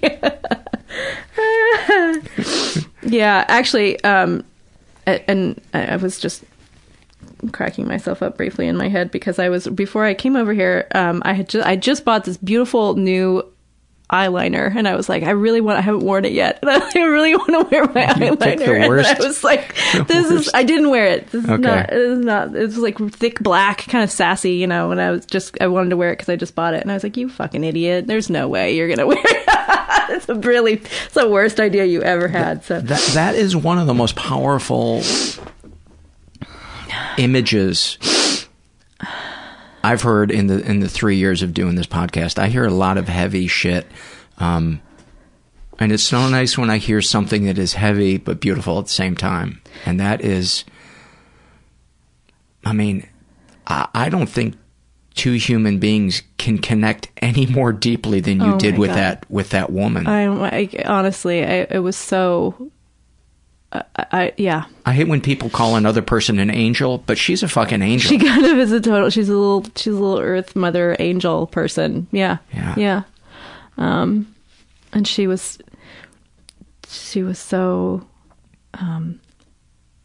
I think. I think, the fact that she cried with me for me, f- you know, like she hurt with me. She went. She uh, she went into the pain, drawing the the size of your baby in the palm of your hand. Mm-hmm. That's like, oh no, we're gonna face this fucking monster. Yeah. We're not gonna run from it. We're not gonna tell you you've outrun it. Mhm. You're safe now. It's like, Mhm. no, we're gonna turn and look into the jaws of this beast, Mhm. but it's not gonna kill you. Yeah, and and and and that and and that the the the gift of it was that um, was that it was allowed to be a life, you know, and that's weird for me. You know, like I'm I'm a I'm a pro-choice feminist, and you know, I terminated a pregnancy when I was 24, and I will go to the streets and die for women's right to do that. But you, you, and it's weird, like you, it's uncomfortable to think like there's part of you that's like oh you can't think about it like a life you know? You can't think about it like a baby because because of the sort of war that surrounds that. Um but like you can't have it both ways. yeah yeah. Um and i don't know what how i feel about that or where i sit with it or where the comfort is there. It's just weird. It's weird you know? Well, I was a little worried when we were talking about that. That you know, I so want this podcast to be ultimately comforting and uplifting to people. But as we were talking a half hour ago, I suddenly felt this little bit of, oh no, what about the women who've had abortions Mhm, that are listening? mhm. I so don't want them I'm to glad feel that you, shame I'm or glad pain. that you brought that up and brought it in because I think um, there it, it is one of the things that that is done to us from the outside that you you end up we end up feeling like it has to be one thing or another. Like you either you know I've known women who who got pregnant didn't want the pregnancy and miscarried two days before the abortion and and were just as fucking devastated you know really uh, because because it's about um I don't know. It's maybe it's well, I suppose it there's going to be sadness either way. Right, right. Either way, well, and I think you know here here's what my experience was. I I I the pregnancy that I terminated, I'd have never had an ounce or shred of regret. Um, even e- even in the face of all the infertility, there's never been a moment where I was like, "Oh shit, I wish I hadn't gotten rid of that pregnancy because now look what's happened," or you know, now maybe I can't, or whatever. It never happened because the person who who was on the other end of that chromosome pairing was someone that I don't want anything to do with and never, you know, I would still be attached to that person.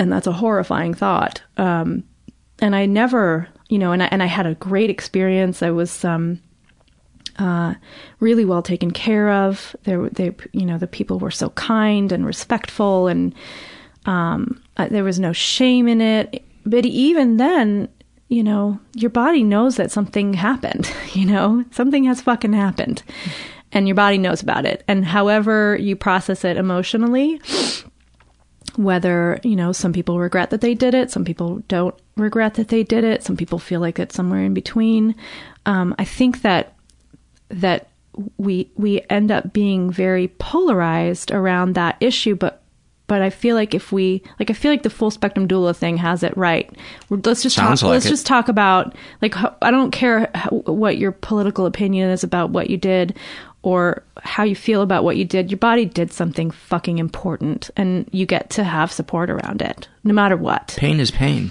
yeah, or or not pain. You know, like th- th- th- uh, something just happened in your body that is Yeah. that is so profound and so amazing and and and has so much has the potential for so much silence and shame around it because we're women and women's bodies are shrouded in silence and shame. And what happens? You know you walk around in a female body and you're you're either commodity or you're you're hunted or you know it it's it's a it's a it's a um, it's a hard body to be in, and and uh, and and pregnancy is surrounded with with secrecy and shame because it's about vaginas and shit, and people are freaked out about vaginas. You know, like if you talk about, they used to say like in on, on, a, on a delicate condition, or you know all these euphemisms Yeah. that we've had about pregnancy because we're not supposed to t- because if a woman is pregnant you have to make the assumption that she has had intercourse and that is a terrifying thought to the majority of society for the majority of our history um so I feel like we get caught in that, you know, and, and I'm I'm glad that you brought it up because um because I don't I don't feel like wanting to have a baby and miscarrying a baby is in any way um I don't I don't feel like that experience internally because I can only speak about myself. I don't feel like that experience negates or denies or shames or in any way invalidates the experience that I had when I was 24. Um Ter- terminating a pregnancy. yeah. Yeah.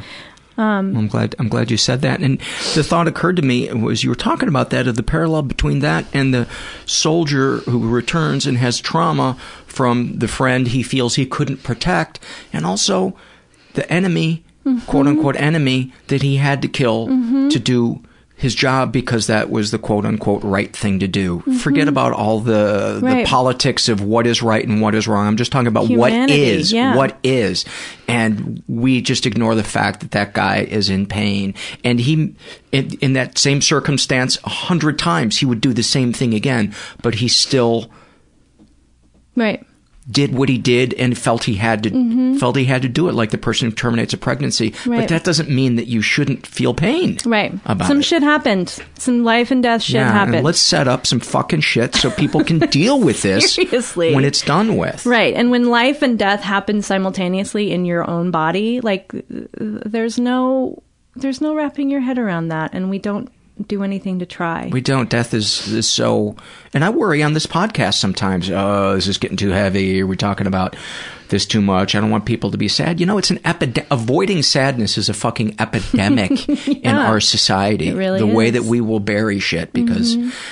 Of whatever, and we're not even the worst societies as far as that. You know, I'm, t- I'm told the English are it's it's it's uh, it's like uh, you know in their bones to not uh-huh. to not express anything that Yeah. not polite and you know that isn't elevator chat except at soccer games and then I'll bet maybe that's why soccer games are so I think that that's true. I So think intense. For the same reason that, you know, in America, grown men are allowed to cry at football games, but nowhere Yeah. else. Yeah, and I think if you if you look at the societies that are the most aggressive, they're probably the ones that avoid sadness the most. The ones that don't that don't have um, some type of structure for dealing with sadness. I don't know if that's true or not, but it's a good, it's a good It just I don't know, it just popped into my head, and I was like, right out of your butt. I love yeah, it.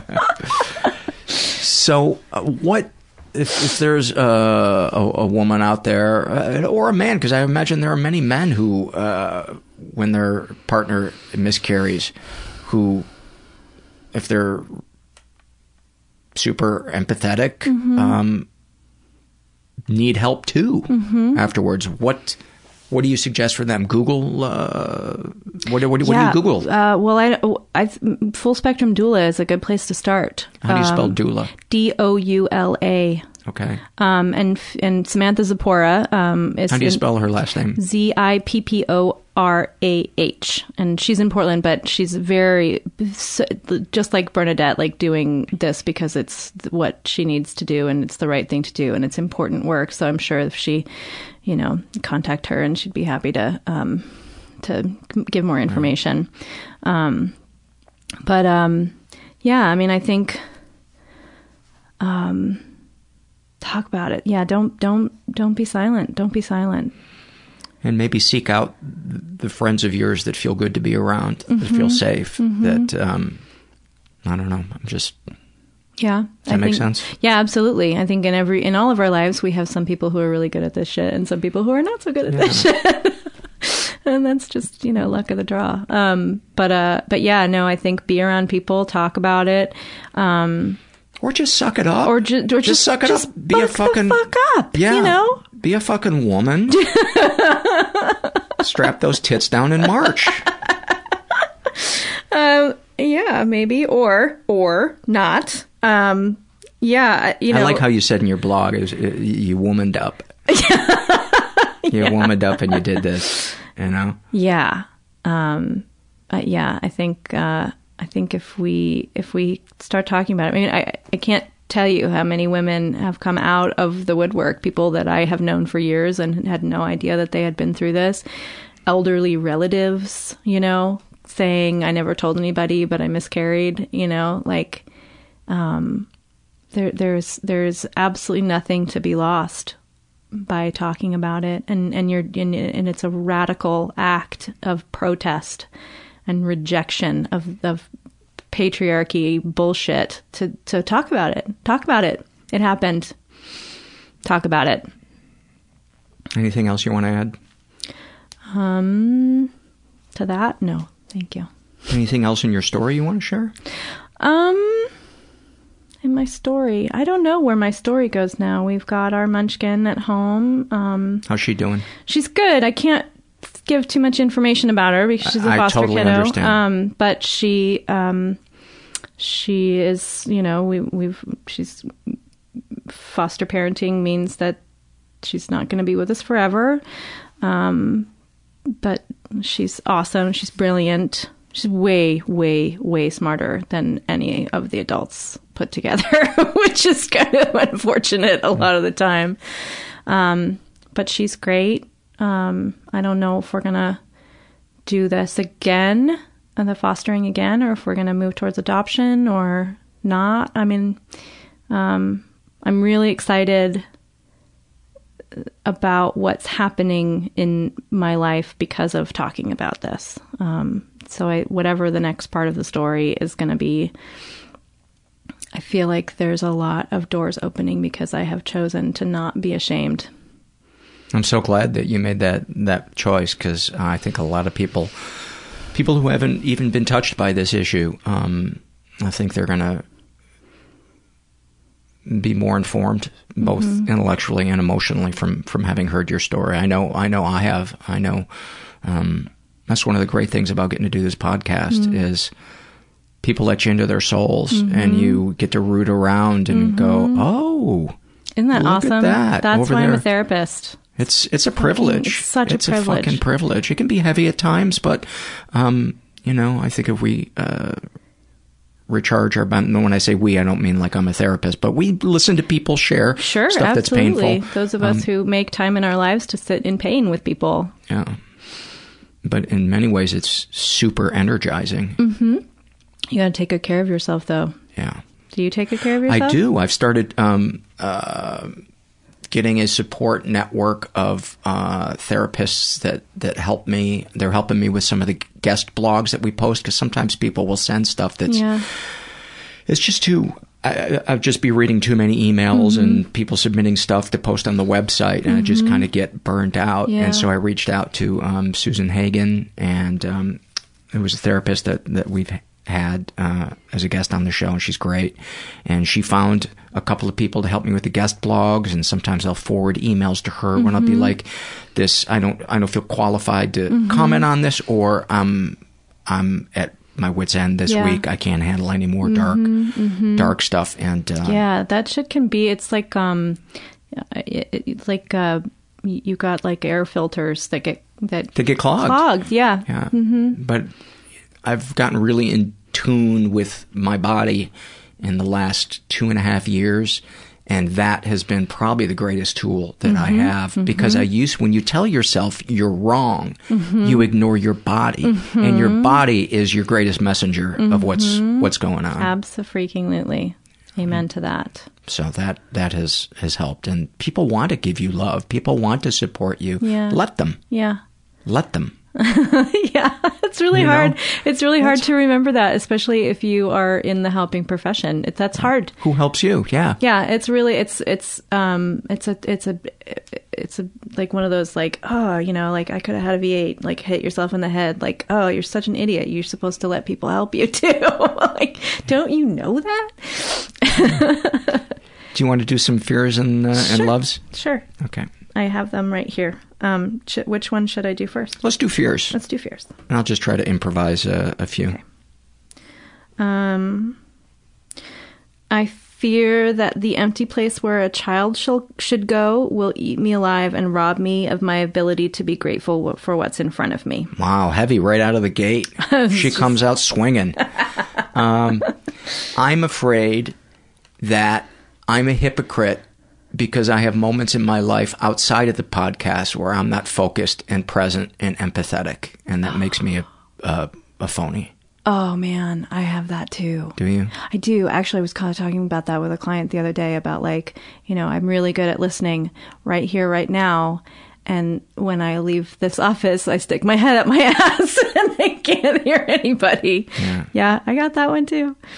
Um, I fear that it is in, it, that it is my own inherent unworthiness that prevents a child from growing in my body. I am afraid that this energy lull I've been having lately is just some serious health issue. Um, that if I'd gone to the doctor earlier, I could have. That it's going to be fatal, Mhm. and and I know this is my crazy brain talking. No, it sounds Um, familiar. And if I had gone t- to the doctor in the last two weeks, it would have just been a simple thing. But because Mhm. I've waited so long, Like there's a cutoff date. Like there's a cutoff date. If you had called the Yes. bill company before this date, they would have helped you settle the bill. But now that that's passed, then you're fucked. Exactly. Yeah. Okay. I got that. Um.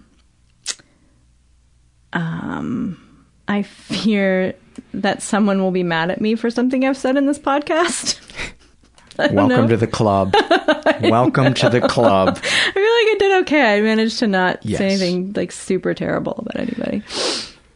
Um, I'm afraid that I'm kidding myself about how addicted I am to my video game. Mm. You know what? I've had some thoughts about you in the last couple of weeks because I've been listening to you talk about that, and and I, I uh, have had I- those and I, thoughts and I for have you. a card to give you, to, someone to call, no, I don't. I don't. Phoenix for you to go visit. uh, let's see. Um, I fear that I will never get back to Ireland. I fear I will never go to Ireland. My Uh, my should- roots are my dad's side of the family. Oh, yeah? yeah. They're his grandfather came here from What was the name? Do you know? uh, back then. Their their last name. Oh, was it the same? Yeah, same Okay, name, Gil okay, Martin. Okay. Yeah.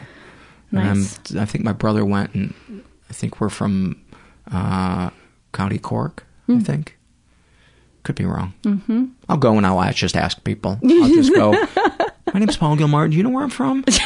Probably someone can tell you. They're good like that. Um, let's see. And can I just give a high five to the listeners in the UK and uh, Canada and Australia? Um, they're so fucking supportive of this podcast. Oh, really? That's awesome. When you look at the numbers, the the number of nice emails and financial support they lend to the podcast versus their numbers, Mhm. their ratio is Oh, is off the charts. Really? Yeah, they're so We're just assholes. In this country as a whole, really about everything. Um, I fear that I will fail at everything, including this interview. well, you you have not. It's been one of my favorite interviews. oh, awesome! Thank yeah, you. really, truly. Um, I think I'm done with fears. Let's go to loves. All right. Oh, I just did a fear. You want to do love? Yeah. Okay. No, you. Uh, I love the feeling uh, after I uh, play hockey, like the the feeling that I have right now in my body, where um, the interview went well. I played hockey about two hours ago, and I got that those kind of endorphins, Mhm, and I feel mhm. relaxed and alert. Oh, I love and, that. and embracing of life. Mm. And I love that feeling where it feels like my my body, my mind, and my soul all are just like you know how a cat is when it's Mhm. relaxed but alert. Mhm. It's that. oh, you're like a cat. I yeah, love that. I feel cat like right now. That's awesome. um, let's see. I love singing songs in Irish to my foster kiddo. oh, that's sweet. Um, well, speaking of uh, Ireland, I love when somebody does a um, modern version of a traditional uh, Irish song, like the Flogging Mollies or the Mhm, Pogues, mhm. and or any any type of um, historic music, Mhm. and they update it and make it relevant. I just love the genius in that. That's especially if they can make it kind of punkish. That's always Well, the Pogues were the they were the granddaddies of that, Yeah. and everyone else is really just an, an, an, an uh, what is the word impersonation. Um, I love that I am allowed the profound privilege of sitting with people in their pain. I love that I think I just called them the flogging mollies, or did I say flogging molly? I don't if remember. I said the flogging mollies, Are you going to be really I, embarrassed? I need to go directly from here to get my AARP card. but you did, Uh, you did, you know, the Pogues are. The, you, if you quote the Pogues, it erases everything else because all everybody else that came after is is, you know. A cheap imitation. Thank you. That's the That word. was I the word you were looking for. Mhm, I appreciate that. Um, How good of a guest would Shane MacGowan be? Is he even alive still? Uh, I think barely. I think barely. Um, I don't know where he is, but I know it's not the dentist. there, there's probably a lot of vomit in his Oh. immediate vicinity. Oh, poor Shane. guy. You know, I, have showed my, I have twin niece and nephew, um, and when they were a few, a few years younger, I showed them a picture of Shane MacGowan, and they were like, what happened to his face? like, he's a star? Why? Yeah, it's Shane. Um, let's see. On that note, I love that my 13 year old niece and nephew are the smartest people I know and that they still want to hang out with me. Oh, that's cool. They're not like teenagers really yet. I love having fun with my uh, with my nephews. I feel guilty. I haven't seen them in over two years. Oh, bummer. Yeah, it's very complicated. It I'm has sure. nothing to do with them. Uh, um, it to never do with- does. yeah. It never does. Kids are innocent mostly. Um, let's see. I love that when I take the risk of being open and vulnerable about miscarriage and infertility, people come out of the woodwork to break their own silence and isolation about loss. That's awesome. I love that this podcast can be a ve- vehicle for uh, people connecting and Mhm. understanding each other more. I love Mhm. that. Awesome. Um, uh, I love that I, even with all of the awful crap that happened, I love that I have the memory of um, standing at the foot of Granuaile's castle in Ireland. Um, who was she's a personal historical hero of mine, and I got to go to her castle. And what is her name? Granuel Grace O'Malley. That's her anglicized name. She was a Oh, pirate okay. queen. Okay. I always am always thinking about the transcriber that has to transcribe the episode. Oh, sorry. Yeah, that's okay. That's a tough one. um, let's see.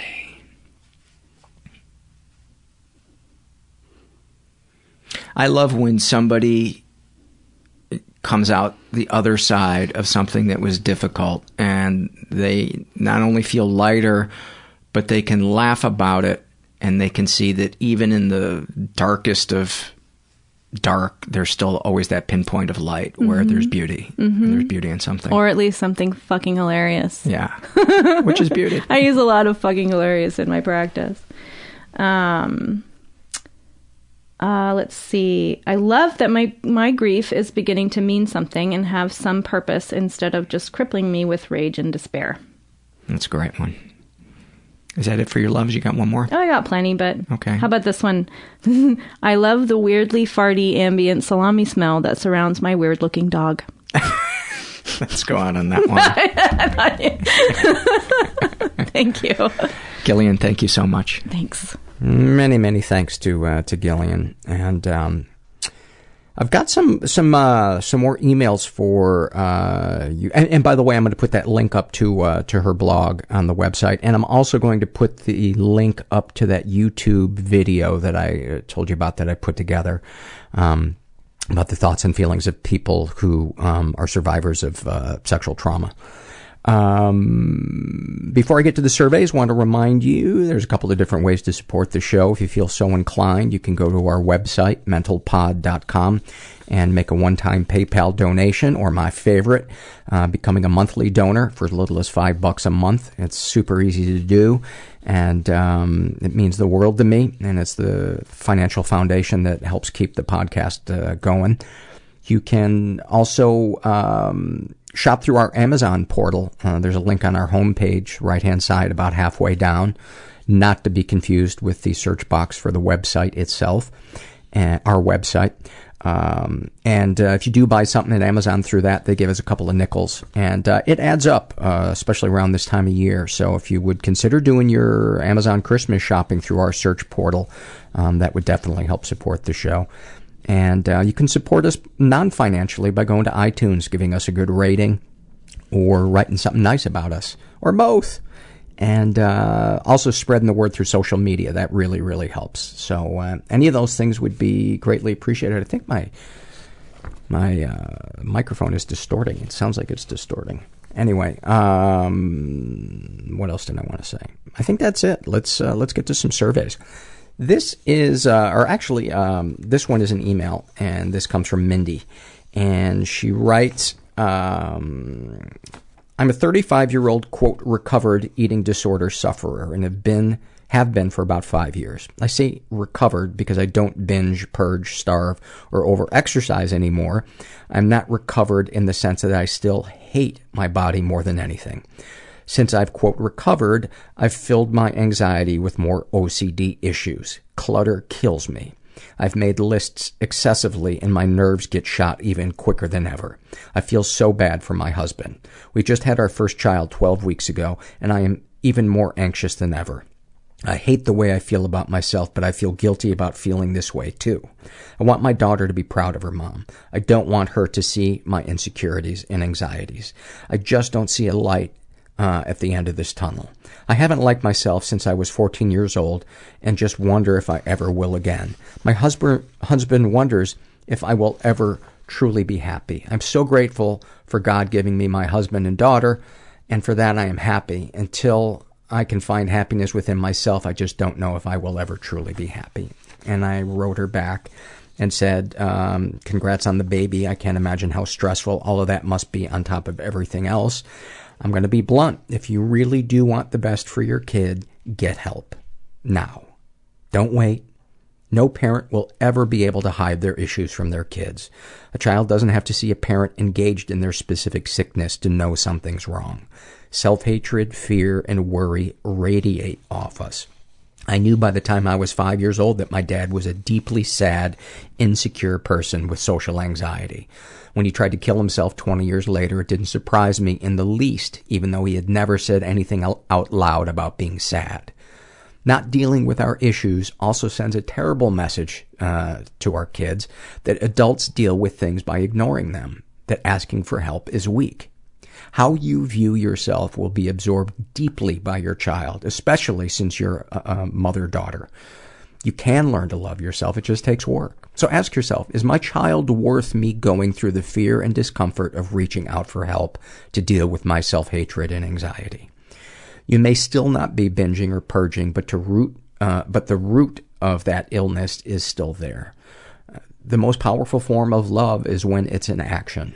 If you do learn to be comfortable in your skin, your daughter has a way bigger chance to be comfortable in hers and even a positive role model for other girls. All of us leave a legacy whether we like it or not. Do you have the courage, strength, and humility to ask for help so you can leave a better legacy? I bet you do. You probably just haven't seen it done by a lot of people close to you, so you don't have an idea of how to go about it. I didn't either, but I knew I was going to die if I didn't. Plus, you deserve it. You deserve to love yourself and your body, Mindy. And your husband would probably love to have a wife who finds herself as sexy as he does. And your daughter deserves a healthy role model. You can do it. Uh, go to helpguide.org and they have a lot of resources there. Uh, go check it out. And uh, I'm rooting for you.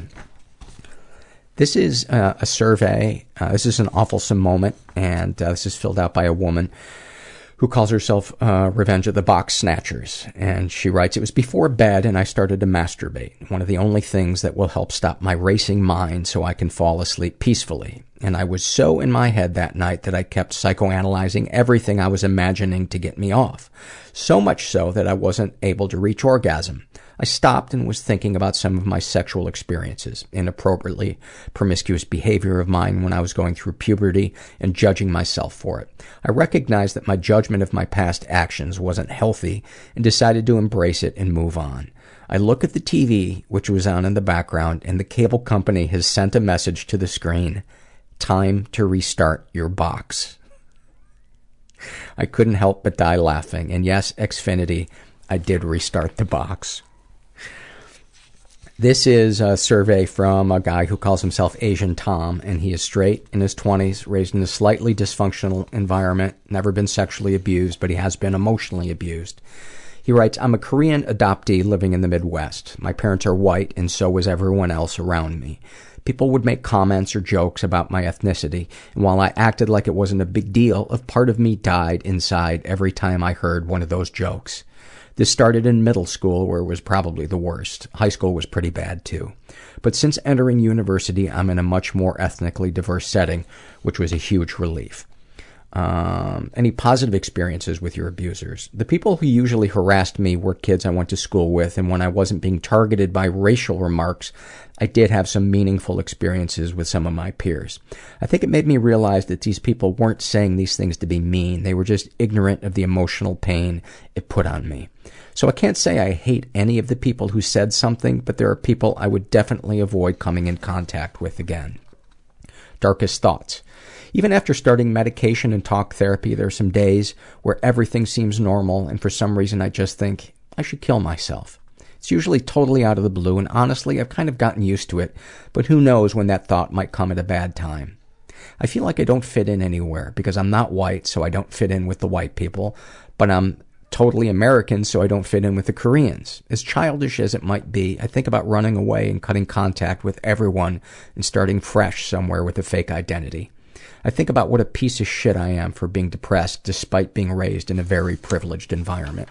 Well, you know what I say all the time is that there's material wealth and there's emotional wealth, and don't ever confuse the two. Uh, darkest secrets. I've cut myself and was never caught. There were two points where I had a gun in my hand and just sat there staring at it for hours. I think I'm a love addict and it's gotten me into bad situations in a bad relationship that I think I'm purposefully dragged out just because I didn't want to be alone. I'm a pathological liar and manipul- mani- let's slow down, Paul, and manipulate people for my own good. Sexual fantasies most powerful to you. I'm really into incest despite not being sexually attracted to anyone in my immediate or extended family. I dream about having some really hot second cousin or something. And why do you got to go so far out the uh, out on the family tree? Stay near the trunk. It's hotter. I did not just say that. And I, Ivy is sickened by me. I don't know if you can hear her stomach gurgling in the background. Um, anyway, uh, I I dream about having some really hot second cousin or something and fucking in the bathroom at a family picnic. Uh, I'm also into dom sub, and whenever I have sexual fantasies, I'm always the dom. Sharing this makes me realize how fucked up my mind is. Your mind is not fucked up. It is not fucked up. Um, there's a difference between thinking uh, and a- acting on things, uh, and nothing wrong with acting on a dom sub thing. Um, what, if anything, would you like to say to someone that you haven't been able to? Uh, I would want to tell my now deceased sister that I love her and I wish that I had been the one to die of cancer instead of her. Oh my god, that is so heavy, Tom. That is so heavy, buddy. Oh my god. What, if anything, do you wish for? I wish I wasn't so fucking lazy and mentally unstable. I wish you weren't so fucking hard on yourself. That's what I wish. And every person listening to this is wishing that same thing, Tom. Have you shared these things with others? I don't share these things. I'm too nervous about the reaction people would have when they heard about this stuff. I've always been a pretty self-sufficient person and have gotten into the habit of keeping my mouth shut, chin up, and smile on my face. Yeah, and I would say, how's that working out? Didn't work out too well for me. Um, how do you feel after writing these things down? I feel like shit for being a defective child and putting my parents through everything I have. I'm ashamed of all of these parts of me. You've got to open up to somebody, Tom. You've got to you've got to get help because this is too much for any person to keep inside. Uh, anything you'd like to share with someone who shares your thoughts or experiences? I wish I could share their burden because that's something I wish I would have had. Thank you for sharing that, Tom. We're all sending you some love. This is from the Shame and Secret survey. This is filled out by a woman who calls herself a serious lady. She is uh, bisexual in her 30s, raised in a pretty dysfunctional environment. Uh, I would go one further and call it chaotic. Uh, she was the victim of sexual abuse and never reported it. Uh, my memories are hazy. I remember being fingered by an elderly man in a nursing home. Let that sink in for a second. Holy fuck.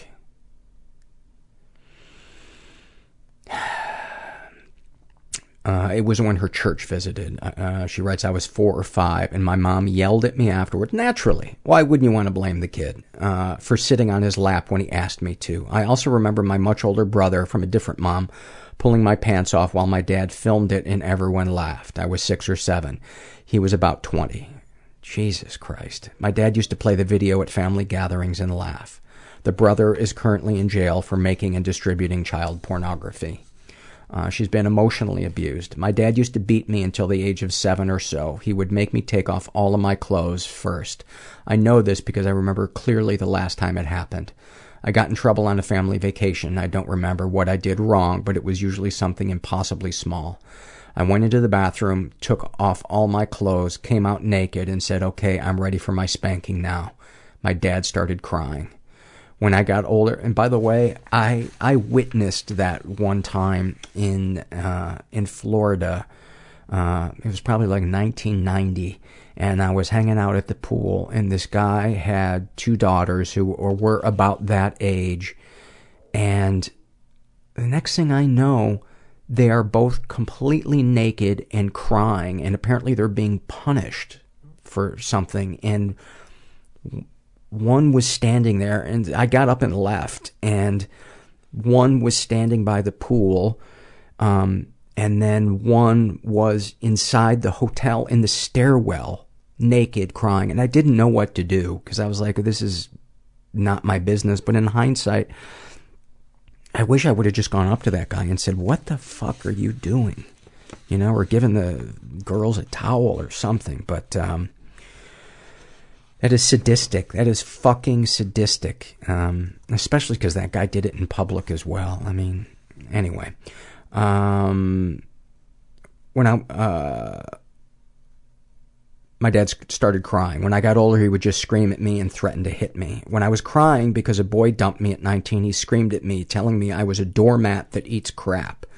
When I was 24 and called my mom on her birthday, I hadn't called early enough in the day and it made my mom sad. I'd left a message in the morning because they were at church. So he answered instead and screamed at me, telling me I was a piece of shit, a shitty daughter. And I remember being 30 and going home for Christmas. I was nervous about playing the piano at my grandma's nursing home, so he started screaming at me, calling me a piece of shit again. This time I challenged him, saying I was an adult now and he couldn't say these things to me anymore. He said, You're not half the adult I am, and everything I am that you hate, you are too. I haven't gone home since then. Good for you. High fucking five.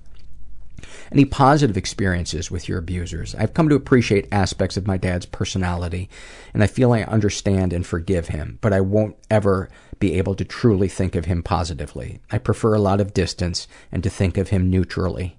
I have no feelings towards the older brother except anger and shame. Uh, darkest thoughts. I am jealous of friends who have healthy, successful relationships because I'm afraid I'll never be able to have one myself. And when I'm dating someone, I invariably feel intense, awful jealousy about their exes. I hate these girls for what I perceive to be true. They are worthy of love, and I'm not. Darkest secrets. I am most ashamed of two things. When I was seven, I used to play doctor with a girl in my neighborhood, take our clothes off, touch private parts. And when I was 12, I smacked my younger brother on the back, open handed, during a fight. He's forgiven me, but I haven't forgiven myself. Oh my god, you are so hard on yourself. You, you have, you should read a book called Healing the Shame That Binds, because you have done what they talk about.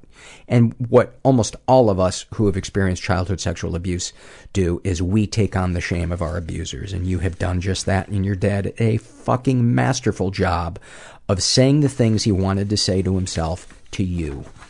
And because you were a child, you believed them. Um, sexual fantasies most powerful to you. Being held close and kissed and told I am loved by someone who is on my side and would never want to hurt me. Sharing this makes me cry. What, if anything, would you like to say? You know, what's beautiful about that is that there is a part of your soul that is still alive. You know, that that's that's a good sign. And I think if you process all that stuff that happened to you as a kid, um, a lot of this, those poisonous thoughts you have about yourself that were implanted in your brain, will begin to leave, and hopefully, relationships will become become easier. Uh, what, if anything, would you like to say to someone you haven't been able to? At this point, I've said everything I want to say to my mom and dad. What, if anything, do you wish for? I wish I could step outside of my isolation and sadness and have a normal, loving, healthy sexual relationship. I think a relationship, I think starting healthy platonic relationships in support groups would be an awesome template for you to then bring to a romantic relationship. Um, have you shared these things with others? I've shared some of these things with my therapist, but not the ones I'm truly ashamed of because I was scared I'd seem like a monster. There is nothing about you, you know, that playing the doctor with somebody that was your age, eh, there's completely innocuous. And uh, slapping your brother on the back. I think I chased my brother with a knife one time. It was a butter knife, but uh, and he had a handful of rolls. Uh, to be fair. Uh, anyway, how do you feel after writing these things down? I feel like the abuse I suffered is probably worse than I think it is, and that I'm probably better than I think I am. I think you're right about both of those things. Uh, anything you'd like to share with someone who shares your thoughts or experiences, please tell me about them because I feel completely alone. Oh my God, you are so not alone. You are so not alone. That that is what all the feelings that you described and some of the stuff that you experienced um, is so common. So common. This is uh, an awful moment filled out by a guy who calls himself social anxiety bus driver. And uh, he writes, When I finally moved uh, into my condo and lived there for some time, I got into the routine of relaxing after work with a bath, followed by a healthy salad and doing laundry on days off. That sort of stuff, etc. Um, one night I got home mentally setting up my night as I walked into the bath and turned the faucet on to fill the tub with hot water. I timed it where it took 10 minutes to fill the tub, and in that time I can make my salad and pour my wine and let it sit for a bit. I decided to cook a TV dinner. I'm sure you guys know where this is going. I decided to cook a TV dinner while I got time, so I popped that into the oven for 10. The movie Hero with Jet Li played on the TV, at which time I was getting really into it while halfway into making my salad. I finished the salad and started cleaning up when water from the tub was pouring out of the washroom. Um, I panicked and ran into the washroom to stop the water, but as I reached it, I slipped and smacked my head on the ground with hot water everywhere. I got up real fast to shut the tap off and went to unplug the tub uh, but I forgot that it was boiling hot and then slipped a second time and hit my head. I got up, grabbed all the dry towels that I had set aside for after the bath, threw them on the bathroom floor. As the towels soaked the water up, I smelled my TV dinner burning. Oh, that's so fantastic. Let's just say after this relaxing evening, my multitasking efforts have improved. I love a good awful moment. This is uh, an awful moment filled out by, actually emailed to me by Ashley, who has contributed to the website before. She wrote a really profound piece about um, being uh, an escort. Um, she starts this off and just enjoy the first sentence of this awful moment. My pimp fled Alabama after I told him to leave and he set my house on fire. He had a lead on a scheme his old boss was running somewhere in Texas, so that's where he went. After a very brief, very brief period of no contact, he called and apologized, and I forgave him. I was lost with no job and no home, back living in my mom's spare room. I missed him and I thought I needed him. I started escorting again and wired his part of the money to him Western Union every week. He did actually let me keep some this time, probably because he knew there was no way he could, he could control that being halfway across the country. Soon after we started communicating again, he began to try to sell me on the idea of coming to Texas. I was tempted, being miserable in my current circumstances, but I was scared too. I couldn't really imagine driving so far away from everything I knew to a man I loved but also feared. Still, he wore me down eventually. He used sweetness and intimidation and neediness in rapid succession until I finally relented. I told my mom I was going to visit an old friend from summer camp for a while. I said I just needed to get away from all this mess and clear my head. She seemed to buy it, uh, but was the most worried I'd ever seen her to be when I drove away in my CRV. He was living in a depressing military town, in a sad little apartment with another guy he'd talked into leaving Alabama with him. Several other guys involved in the scam they had running were living in the same apartment complex, and their office was in another apartment that belonged to their boss. The apartment was mostly empty with minimal furniture, no TV, and no food at all. In his bedroom, he had a mattress and a beat up armchair. The day I arrived, I was sick with a cold or something. I felt feverish, had a stuffed up nose, and a nasty sounding cough.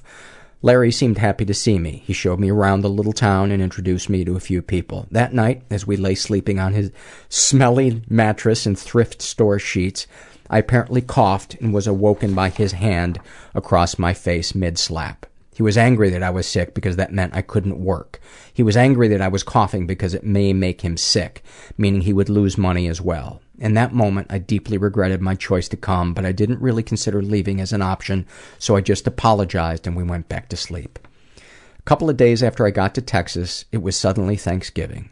I was a little sad to be missing my family gathering together at home, but after talking to my mom, I put it out of my mind and tried to focus on my new life such as it was. He showed the rarely seen, warm, and thoughtful side of his personality that day and decided that we should buy food and cook it for the other guys, his coworkers, as most of them were alone and far from home. We went to Walmart and bought all the typical Thanksgiving fare sweet potatoes, green beans, turkey, ham, rolls, pie. We took it back to his place, and I struggled to put together a nice meal with an almost completely empty kitchen. I had to get creative, but somehow I managed. We took it all over to one of the other apartments, one that had a little tiny TV and a game system. We all sat around, me and all these hard, streetwise dudes, eating bites of a last minute Walmart meal on paper plates, between puffs of a celebra- celebratory blunt, squinting to watch each other play NBA 2K on a 10 inch screen. And for that moment, I was thankful. If that's not awfulsome, I don't know what is. And finally, this is a this is a happy moment uh, filled out by Kate, and it's a it's a sublime one, but I really like it. And she writes, realizing that I could say the things I was afraid to say to the guy I am seeing, and not only did anything bad not happen, I was respected more as a woman and a person for it. This is the first time I've felt I could be completely honest in a relationship, and it feels amazing. It feels like being seen, being heard, and not being destroyed. It feels like peace. Thank you for that, Kate. And thank you guys for Thank you for listening. Thank you for contributing with your emails and your surveys and um, all of the other stuff that you that you do. And if you're out there and you're feeling stuck, I hope you know uh, that you're not alone. That there's there's help if you're willing to overcome that awful fear of saying, "I need help. I can't do this by myself anymore." And just remember, you're not alone. And thanks so much for listening. Everybody I know is bizarrely beautifully Everybody fucked up I know in some is weird way. bizarrely beautifully Everybody fucked up in some weird is way. Bizarrely beautifully fucked up in some weird way.